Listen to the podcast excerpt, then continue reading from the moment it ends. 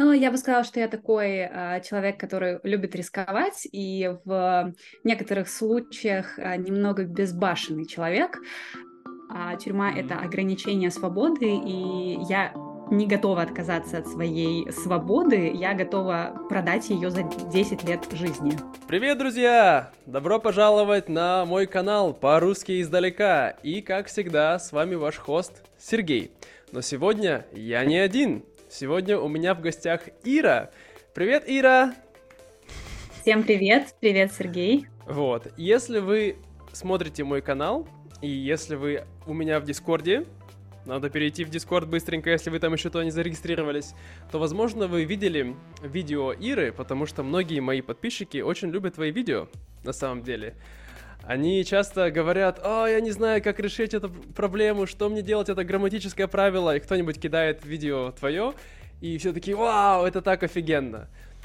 Вот, поэтому, да, я думаю, что людям будет очень интересно послушать немножко о тебе самой, не только о твоем классном, э, не только то, как ты классно объясняешь э, разные правила, но и, в принципе, о том, кто ты такой человек, и, ну да, э, все такие вещи давай начнем с простого. С самого начала я хочу, а, на самом деле, поздравить тебя. Ты знаешь, чем? Не знаю, но догадываюсь, наверное. Да, на самом деле, я думаю, на момент выхода ролика у тебя уже 500 тысяч подписчиков. А эта цифра, эта цифра уже приближается. Мне кажется, что сейчас э, где-то 499 тысяч 700, может быть. Я не вот. проверялась утром, но вчера Сегодня было... ночью, сегодня вечером точно, мне кажется, будет, да. Так что вообще, блин, это такой майлстоун. Молодец, я тебя поздравляю. Это, Спасибо. это очень круто. Вот. Um, ну, значит, мы будем по нарастающей повышать трудность нашего диалога. Начнем с самого простого, как я сказал. Uh, будут у нас вопросы личного характера и профессионального характера. Вот. Вообще расскажи о том сначала, um, где ты родилась, где ты выросла, и, ну, немножко о том, когда, так сказать, не то что о своем бэкграунде, вообще, э, откуда ты происходишь. Скажем да, так. поняла твой вопрос. Mm-hmm. Я сразу извиняюсь заранее за собаку, которую вы будете здесь иногда видеть в левом нижнем углу. Это на самом деле частый участник моих видео. Многие, кто подписан на мой канал, а, знают, что собака любит появляться в видео. Ну, теперь отвечаю на твой вопрос. Я родилась на юге России, в маленьком городе. Я думаю, что даже не все жители России его знают. Называется город Ейск.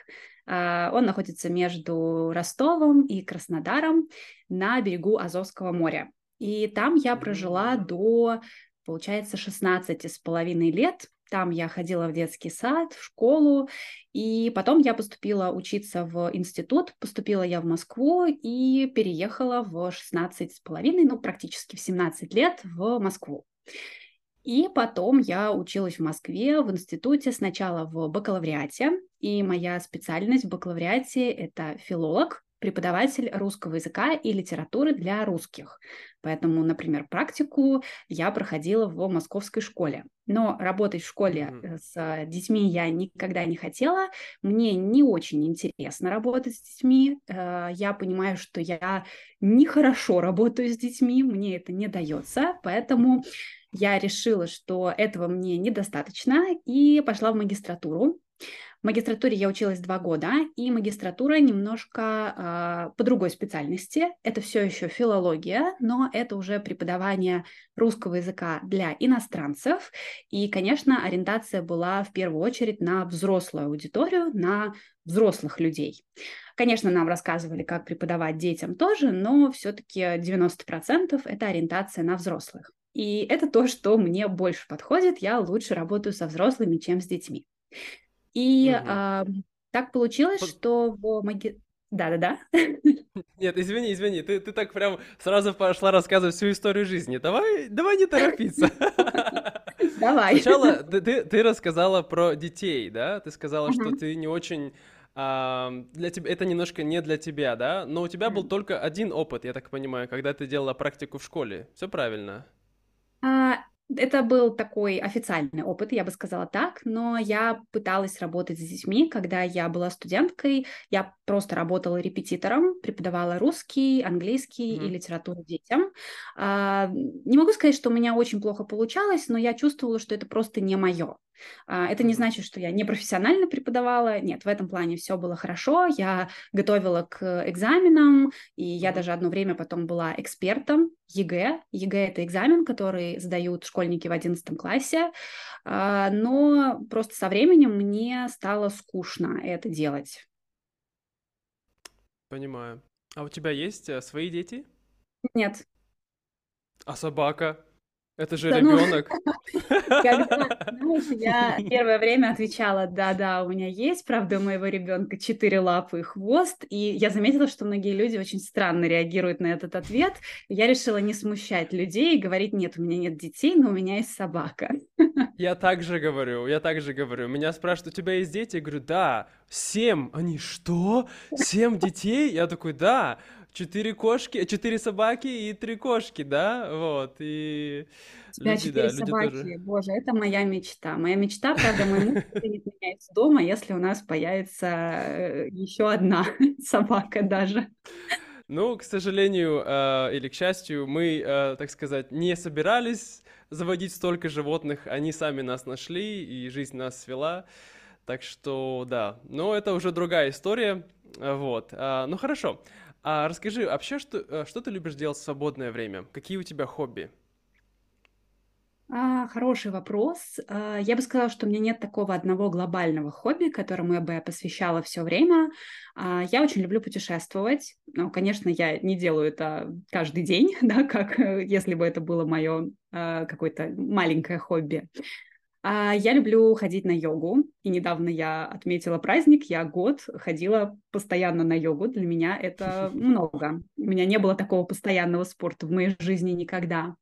А, я бы сказала, что я каждый день гуляю с собакой, и я в целом могу назвать это хобби, потому что мы не просто гуляем, мы изучаем какие-то команды, чем-то занимаемся.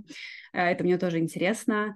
Я читаю, я изучаю иностранные языки, а, занимаюсь английским. С недавнего времени вернулась опять к изучению французского языка. Надеюсь, что мне не придется в следующем нашем видео говорить, ну, я опять вернулась, потому что у меня сложные отношения с французским языком, я всегда возвращаюсь к нему. А также какое-то время моим хобби был бег, но здесь, как с французским, я к нему всегда возвращаюсь, потому что я живу в Москве, и зимой достаточно проблематично бегать, и если я бегаю всю теплую часть года, то зимой я стандартно бросаю и потом просто возвращаюсь к нему. Ну и, пожалуй, пожалуй, из хобби это все. Долгое время моя работа, мой проект а, был моим хобби потому что я работала в университете и параллельно делала видео на YouTube, и я называла это своим хобби. Но потом это хобби стало работой, поэтому сейчас я называю это работой, но не воспринимаю это как работу. Как-то mm-hmm. вот То есть ты согласна с тем убеждением, что если ты сделаешь хобби твоей работой, тебе не придется работать ни одного дня в жизни? Ты согласна? А, отчасти да, да, но знаешь, мне кажется, у каждого человека в жизни бывает время, когда даже хобби начинает раздражать, когда э, ты понимаешь, что вот у тебя там подписчики, которые ждут видео, а ты просто хочешь полежать под одеялом и ничего не делать. Но тут все-таки приходится вспоминать, что а, все-таки это работа, не только хобби, так что приходится вставать и делать да. видео даже если не хочется в какой-то момент. Я с тобой абсолютно согласен. Я безумно люблю мою работу, люблю преподавание и также люблю э, мой канал, да, но я понимаю, что это работа, потому что все равно мне надо, у меня есть ответственность. Mm-hmm. То есть, когда ты делаешь хобби, ты в любой момент можешь сказать, а, ну, я, знаешь, сегодня не хочу ничего делать, да, но тут уже по-другому, да, поэтому, да. Слушай, ну ты сказала, что ты очень любишь путешествовать, и я видел, что у тебя на канале очень много классных влогов из разных мест. И также я смотрел твое другое интервью, да, я провел маленький, э, так сказать, чек, собрал на тебя информацию, э, где ты, э, твоя коллега, я так понимаю, она брала у тебя интервью, и mm-hmm. ты рассказывала, что ты ездила в Африку, в Намибию, вот, и в ЮАР, и мне, для меня это было очень так сказать, интересно это услышать, и что у вас там была палатка, да? Да, на, на крыше машины. Слушай, ну это не было опасно? Во-первых, потому что с двух точек зрения. То есть люди всегда говорят, Африка — это опасное место, ну, в социальном плане, да, есть криминал и тому подобное, но и в плане, так скажем, животных, да, что mm-hmm. там ночью какие-нибудь, не знаю, пришли э, гепарды и, и все. как это у вас там все было? Ну, я бы сказала, что я такой э, человек, который любит рисковать, и в некоторых случаях э, немного безбашенный человек. Я, правда, это уже потом понимаю. Э, например, в Африке у нас была ситуация, когда мы просто ехали по дороге, и я увидела вдалеке что-то. Я сказала моему мужу, это жирафы. Он говорит, Ира, это не жирафы. Ты так хочешь увидеть жирафов, что тебе уже все деревья кажутся жирафами. Я говорю, нет, это жирафы. Останавливаю машину, я пошла смотреть. И, ну, просто, ну, нормальный я человек. Я просто посреди ничего выхожу из машины и просто вот километр практически иду по полю к чему-то, что, как мне показалось, жирафы.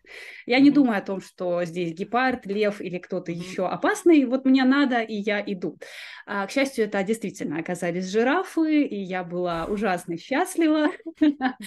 Но а, потом, когда я пересматривала видео, которое я снимала в тот момент, когда я шла к чему-то, mm-hmm. что было похоже на жирафы, я думаю, где вообще были мои мозги в этот момент? А, и я так действительно очень часто делаю, поэтому, когда э, мы увидели на сайте а, авиабилетов билеты в ЮАР, а, мы даже не задумывались, опасно, не опасно, хочу, надо поехать. Все, супер идея, покупаем билеты. Потом уже разберемся, что там делать. А, мы, в общем-то, ко всему так подходим, поэтому взять машину а, с палаткой на крыше и поехать а, через э, всю страну ЮАР и потом всю страну Намибию на машине за 14 или 15 дней, в общем-то, не показалось нам плохой идеей. А, спать в палатке тоже было не страшно, потому что это палатка на крыше, это не палатка на земле, что, в общем-то, создает некую безопасность. Хотя были моменты, когда мы ночью спали в кемпингах, и мы просыпались от каких-то шорохов, и было непонятно, кто это ходит, человек, животное или что-то еще более страшное. Mm-hmm. Были моменты, когда я говорила а, мужу, не засыпай, там что-то ходит. Но mm. я очень вот э, когда это так, э, поэтому для меня это не проблема, я люблю переживать такие вот моменты, есть всегда что вспомнить. Так что для меня страшные страны, где опасно. А, ЮАР, я бы сказала, это не самая безопасная страна, э, потому что mm-hmm. ты, например, можешь выйти из да. шикарного отеля, и через дорогу там будут жить люди в картонных домах, которые они сами mm-hmm. построили. Да, там действительно высокий уровень преступности, но если соблюдаешь все меры безопасности, не ходишь и вот так не крутишь телефоном, камерой или не разеваешь рот, а, то в целом все будет в порядке. Ну, я думаю, что мы уже закаленные, так сказать, Россией. Для нас это не сильно такое прямо, знаешь, мы все выросли в 2000-е начале, да, в 90-е, поэтому мы знаем, кто такие гопники, мы знаем, как себя вести, да, в, в, как бы в такой, в общих чертах. Я думаю, в любой стране это примерно то же самое. Ну, в своей Интересно. стране, конечно, всегда чувствуешь себя более безопасно. Во-первых, ты ну, хорошо знаешь язык, хорошо знаешь, mm-hmm. куда бежать, что делать, что кричать. А в чужой стране, конечно, этого не хватает, но если ты готовишься к путешествию, если ты, ну не знаю, хотя бы примерно понимаешь, а, где ты находишься в этот момент, где тебя грабят или что-то еще хуже делают, да, ну все-таки да. нужно иметь какие-то планы Б на случай угу. непредвиденной ситуации. Это верно, это верно. Слушай, ну тогда у меня еще такой один вопрос, и потом перейдем уже к тому более профессиональному, о твоем проекте. А, мне интересно, а, вот ты говоришь, очень много путешествуешь. А тебе бы хотелось а, все-таки куда-то перебраться на постоянку? То есть не то чтобы жить в Москве, а путешествовать, а где-то жить в другом месте, в другой стране или в другом городе, не знаю. Мне бы хотелось получить такой опыт. А, я думаю об этом сейчас. А, пока вот прям в данный момент это невозможно по личным причинам, но я бы хотела в будущем. Я не могу назвать страну, в которой бы я на 100% хотела жить, потому что когда я путешествую, я, конечно, в первую очередь смотрю на страну глазами туриста, И, а, конечно, мне кажется, что все супер, но ну, не всегда, но в большинстве случаев. Но, конечно, мы все знаем, что во многих странах ужасная бюрократия, когда ты не турист, а когда ты местный житель, и туристы этого не видят. Поэтому хотелось бы попробовать. Я не уверена, что та страна, которую я выберу, мне подойдет. Может быть, я туда поеду, поживу и уеду в другое место. Но я думаю, что у меня бы получилось. Я в целом, мне кажется, достаточно легко адаптируюсь к другим культурам. Мне в целом комфортно в любой стране. Я всегда могу найти общий язык с людьми, даже если я не знаю их языка, они не знают моего языка, и даже если у нас нет вообще языка посредника.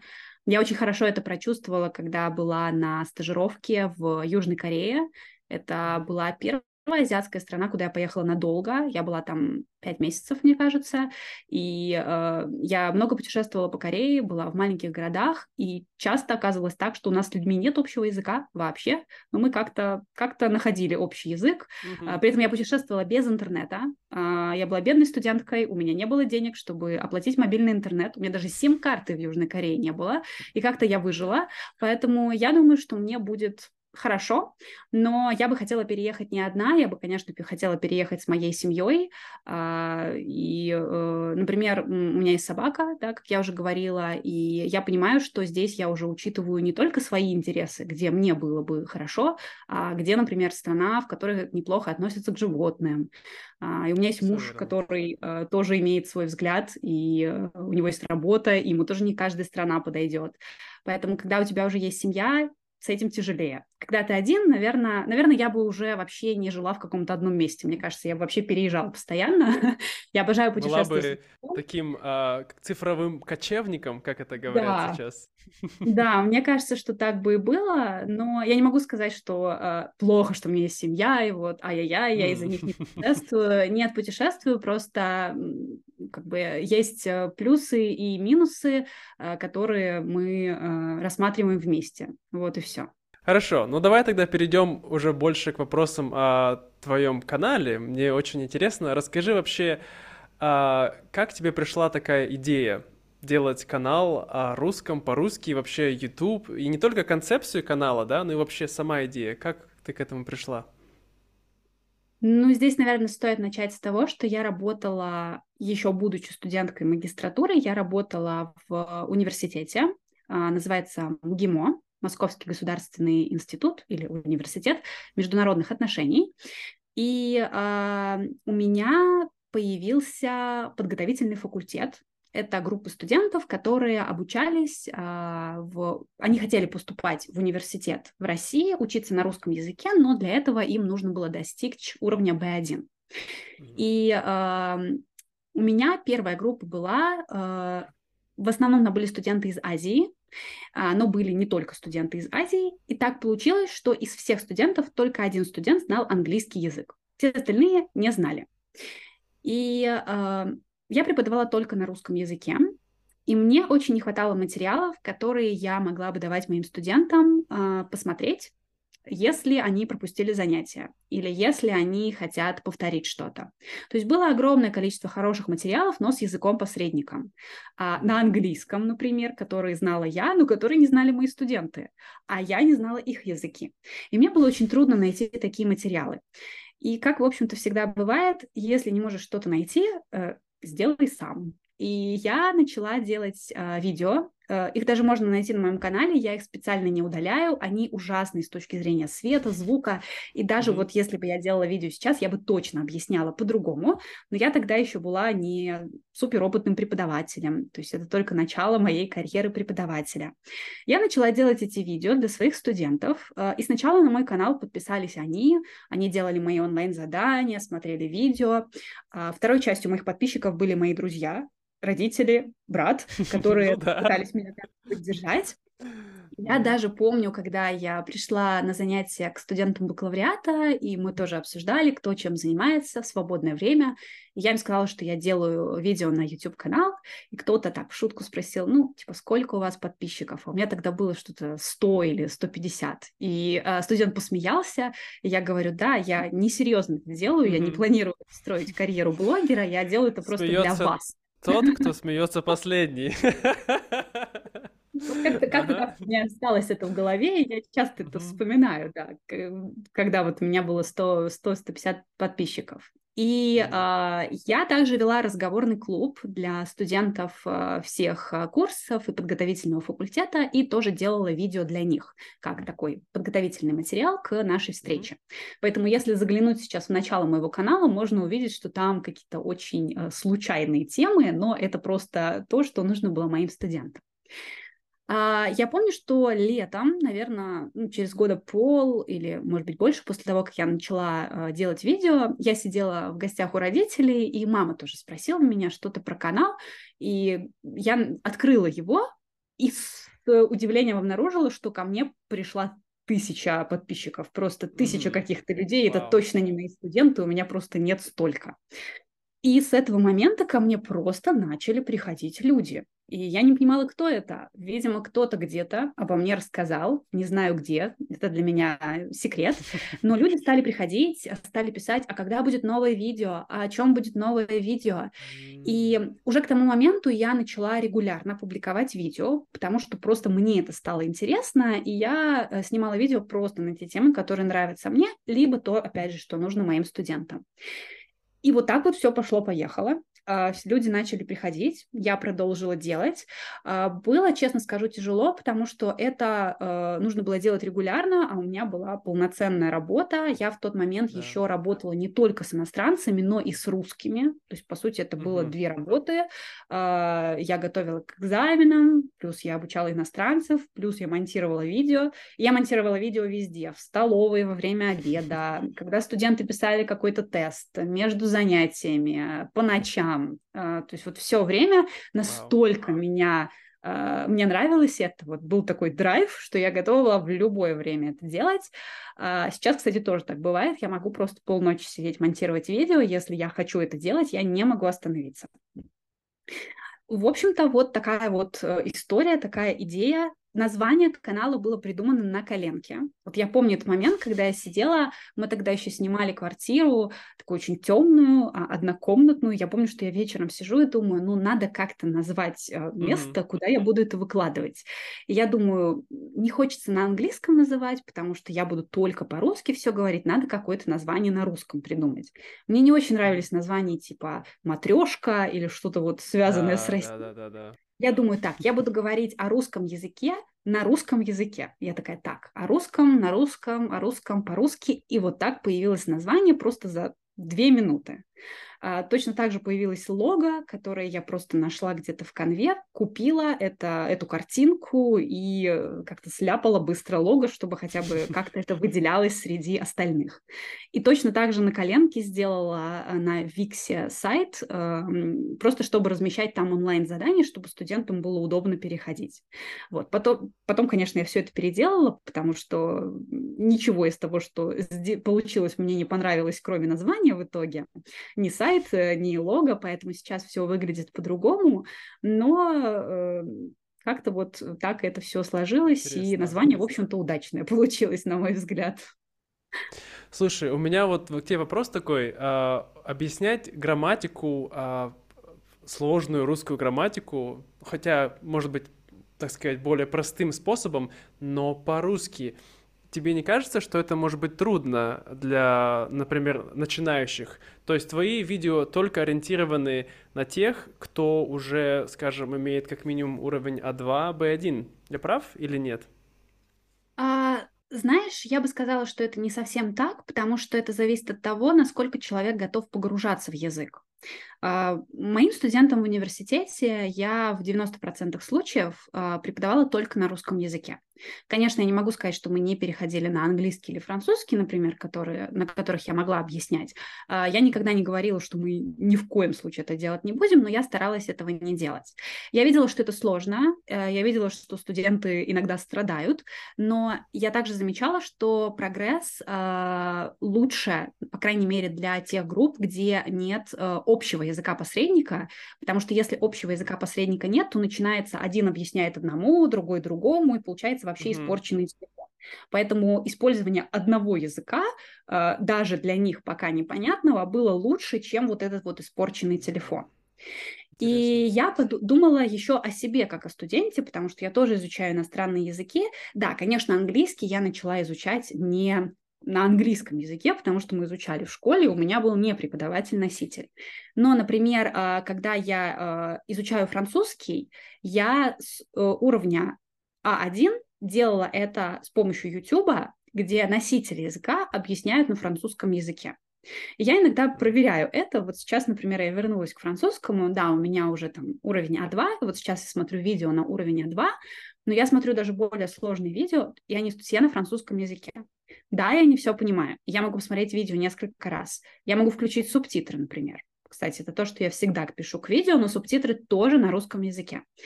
А, а на английском у тебя нет субтитров? Нет, нет, только если а, кто-то... Раньше была на YouTube функция, когда подписчики могли писать субтитры и предлагать mm-hmm. их автору. А, поэтому к некоторым видео есть субтитры на разных языках, но это писала не я. А, я пишу только на русском языке, и а, я использую вот этот метод погружения, потому что он близок мне. Я понимаю, что он близок не всем людям, и поэтому я не ожидала, что у меня будет много подписчиков, потому что не все готовы изучать а, даже уже на уровне А2 язык без э, использования какого-то другого языка. Но, как видишь, таких людей оказалось много, кто все-таки готов это делать. А, конечно, на уровне А2+, э, это делать легче, чем прям с нуля. Потому что, например, если я со студентом нахожусь в аудитории, конечно, у меня больше способов показать ему что-то и объяснить, чем когда я просто на экране. А, мне кажется, что преподаватель русского языка, он и художник, и актер, и э, певец, и, в общем-то, все на свете. Это правда. И да, и... Просто выход, выходила из аудитории как кушать лимон, потому что иногда нужно что-то станцевать, прыгнуть, не знаю, лечь, э, все, все что угодно делать, чтобы студенты поняли. Вот, так что как- как-то так. Я думаю, что кто готов, может из нуля изучать. Кто не готов, mm-hmm. это неплохо, но тогда мои видео подходят, да, действительно, с более высокого уровня. Слушай, это очень интересно, и я бы хотел, на самом деле, может быть, как-нибудь второй записать с тобой, э, второе видео, где мы можем поговорить именно про теорию изучения языков, потому что, насколько я понимаю, у нас она немножко похожа, общая, но в том, что в погружении, да, но у меня немножко другие э, методы, скажем, например, грамматики я немножко так, не то чтобы скептически отношусь, но я, скажем, ставлю ее, не ставлю ее в центр, э, так mm-hmm. сказать. Э, для меня самое главное все-таки это вокабуляр, это слушание и это потребление все-таки интересного контента на какую-то, не знаю, тему, какая-то история, да, вот поэтому на моем канале в основном я как раз-таки делаю разные истории. А, вот. Ну, это да, это другая тема. Мы можем еще об этом подискутировать, может даже подебатировать, не знаю. да, но я хотел спросить тебя, являешься ли ты грамматическим нацистом, если говорить в таком плане. То есть э, я знаю, что, конечно, это разное по отношению к носителям языка. То есть если, например, русский человек совершает какие-то ошибки, э, не знаю, раздражает ли тебя это или хочешь ли ты их поправить, а, ну, в то же время, конечно, когда это иностранец. То есть как ты к этому относишься? Я бы сказала, что я в этом плане живу по принципу никого не тыкать носом в ошибки. У меня вообще нет особенности тыкать кого-то во что-то носом. И я, как преподаватель русского для русских, и в целом, ну, как мне кажется, неплохо разбирающийся в правилах э, человек, постоянно слышу ошибки в речи носителей, я никогда не исправляю. А, например, даже если мне ну, кто-то пишет письмо, э, я никогда не буду в ответ писать «ай-яй-яй, тут ошибка», да, или если я читаю комментарий от коллеги, да, от преподавателя, например, и там есть ошибка, я никогда не буду писать «ну вы же преподаватель». Нет, я вообще не понимаю, зачем это многие люди делают, но я замечаю, что это делают. Угу. Точно так же я работаю со студентами тоже. А, я указываю на ошибки, потому что мы все-таки изучаем русский язык, и мне хочется, чтобы студент не запомнил какую-то ошибку и не повторял ее, но я всегда очень мягко указываю на это. Иногда даже спрашиваю студентов, а, например, если у нас разговорный урок, хочет ли студент, чтобы я его исправляла в потоке речи, или я могу записывать ошибки, и мы в конце это разбираем. Все студенты выбирают свой вариант. Я часто исправляю э, только коммуникативно значимые ошибки, то есть те ошибки, которые приводят к э, неправильному пониманию смысла, э, и не исправляю, например, не коммуникативно значимые. Но это тоже зависит от потребности студента и от уровня. Например, непонятно, вот если студент пишет эссе, нужно ли мне исправлять его запятые. То есть если это студент Носитель языка, конечно, нужна. Если это студент-иностранец, ну, на уровне А2 точно нет, хотя я иногда говорю, вот здесь вот можешь запомнить, всегда нужно ставить запятую. То есть есть студенты, которые хотят узнать э, про запятые тоже, а есть те, которые говорят, а давайте вот без этого будем там только на грамматику обращать внимание. Я в целом очень гибка в этом плане, поэтому э, я, наверное, я не отношу себя к граммар нации, меня не раздражают ошибки, но я их подмечаю, и я часто об этом рассказываю в видео. Э, например, я говорю, вот это вот правильный вариант, но носители языка часто говорят вот так. То есть это с точки зрения правил неправильно, но если вы это услышите, вы знаете, что вот носители так говорят. Или, наверное, самый такой известный э, вариант – это слово «сколько», да, со скольких ты работаешь. Ну, я ни разу в речи носителя языка не слышала, что кто-то так говорил, а это правильно. Mm. И зачастую я, я люблю э, использовать какую-то такую странную для носителя языка форму, mm-hmm. которая правильная, но носители так не говорят, на меня обычно смотрят носители так, как будто у меня что-то головой. А, но мне очень нравится смотреть на эту реакцию. Я очень люблю потом а, рассказывать об этом своим студентам. И я им говорю, вот да, если вы скажете так, на вас будут смотреть, как будто вы с другой планеты. Но при этом вы говорите правильно. А если вы скажете так, как обычно говорят носители, вы сойдете за своего. Это забавно, потому что я помню, когда я учился в университете, а, на первом курсе я изучал менеджмент вообще. Я, так сказать, не профессиональный преподаватель русского языка. Это моя небольшая боль, мое небольшое такое чувство, знаешь, самозванца периодически, но я, я живу с этим. А, но к чему я это говорю, что у нас был курс русского, и а, нас заставляли учить акцентологический минимум. Не знаю, зачем студентам э, менеджмента учить акцентологический минимум, но тем не менее я помню, как мы сдавали, и многие вещи нас просто пугали, и мы не понимали, что так никто не говорит. Это правильно, да? И это, то есть, э, я думаю, да, вот именно как правильно ставить э, ударение в словах, это самое трудная вещь, мне кажется, в русском языке. У меня есть студенты, которые уже просто на уровне C1, наверное, но до сих пор у них с ударениями могут быть проблемы, понимаешь? Mm-hmm. Вот. Так что, да. Слушай, ну давай нам нужно немножко заканчивать. Поэтому я хочу эм, сначала сделать такой, знаешь, в стиле Дудя, такой блиц. Давай. Спросить тебя. Так, скажи мне, э, твой любимый фильм? Ух. Первое, что приходит в голову. Нет любимого а, фильма? Первый фильм, который мне пришел в голову, это фильм, который я вчера советовала своим студентам. Они попросили посоветовать какую-то современную комедию русскую, и я посоветовала им фильм «Батя». Но это не мой любимый фильм, он просто первый пришел в голову, потому что я okay. вчера о нем говорила. Хорошо, хорошо. А, любимая книга? «Тихий дон». У, интересно. Э, а... Она, она, на самом деле, у меня очень много любимых книг. Просто это книга, которая э, впервые захватила меня настолько, что я три раза ее прочитала в школе. Поэтому я считаю ее любимой, хотя люблю многие. Безусловно, безусловно. Um, и любимое блюдо? Mm. Овсяная каша с арахисовой пастой. Я тоже люблю это. Да, овсянка с арахисовой пастой, вау, это, это безумно вкусно. И с бананами еще.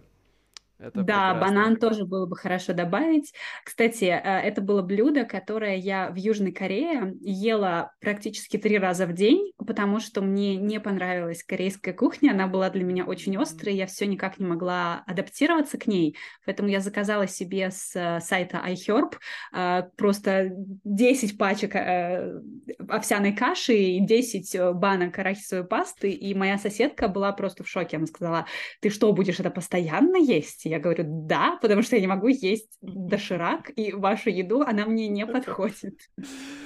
Да, это бывает такое, бывает, я помню. Хорошо, ну тогда последний вопрос, такой немножко забавный. Это, ты знаешь, наверное, в, в разделе по-английски would you rather, или как mm-hmm. я говорю, would you rather, um, что бы ты выбрала? 10 лет твоей жизни, ты жила бы 10 лет меньше, да, либо ты бы провела один год в русской тюрьме. Нет, в тюрьму я бы точно не пошла. Я бы, наверное, выбрала жить на 10 лет меньше. Сто процентов. Да, а даже, не, даже не буду думать. А, ну вот, во-первых, я очень люблю свободу, а тюрьма это ограничение свободы, и я не готова отказаться от своей свободы, я готова продать ее за 10 лет жизни. Интересно. Ну, учитывая, допустим, что ты живешь 100 лет, да, то, ну, там, 90-100 уже не такая Это было бы прекрасно, разница. если бы я столько прожила. Ну да, если, я говорю, то есть если так. Окей, хорошо. Uh, ну, это все, друзья. На самом деле, я бы еще хотел дальше uh, разговаривать с Ирой. У нас очень много разных тем, о которых можно будет поговорить. Но, может быть, я приглашу тебя во второй раз, uh, если у тебя будет время. И... Я буду очень рада прийти. Хорошо, друзья. Обязательно, если вам понравилось это видео, и вы посмотрели до этого момента, то поставьте нам лайк. Вот. И, конечно, а, если вы еще не знаете канал Иры, то вы можете перейти сюда по ссылке, там будет ссылочка на ее канал, и посмотрите, там очень много классных видео.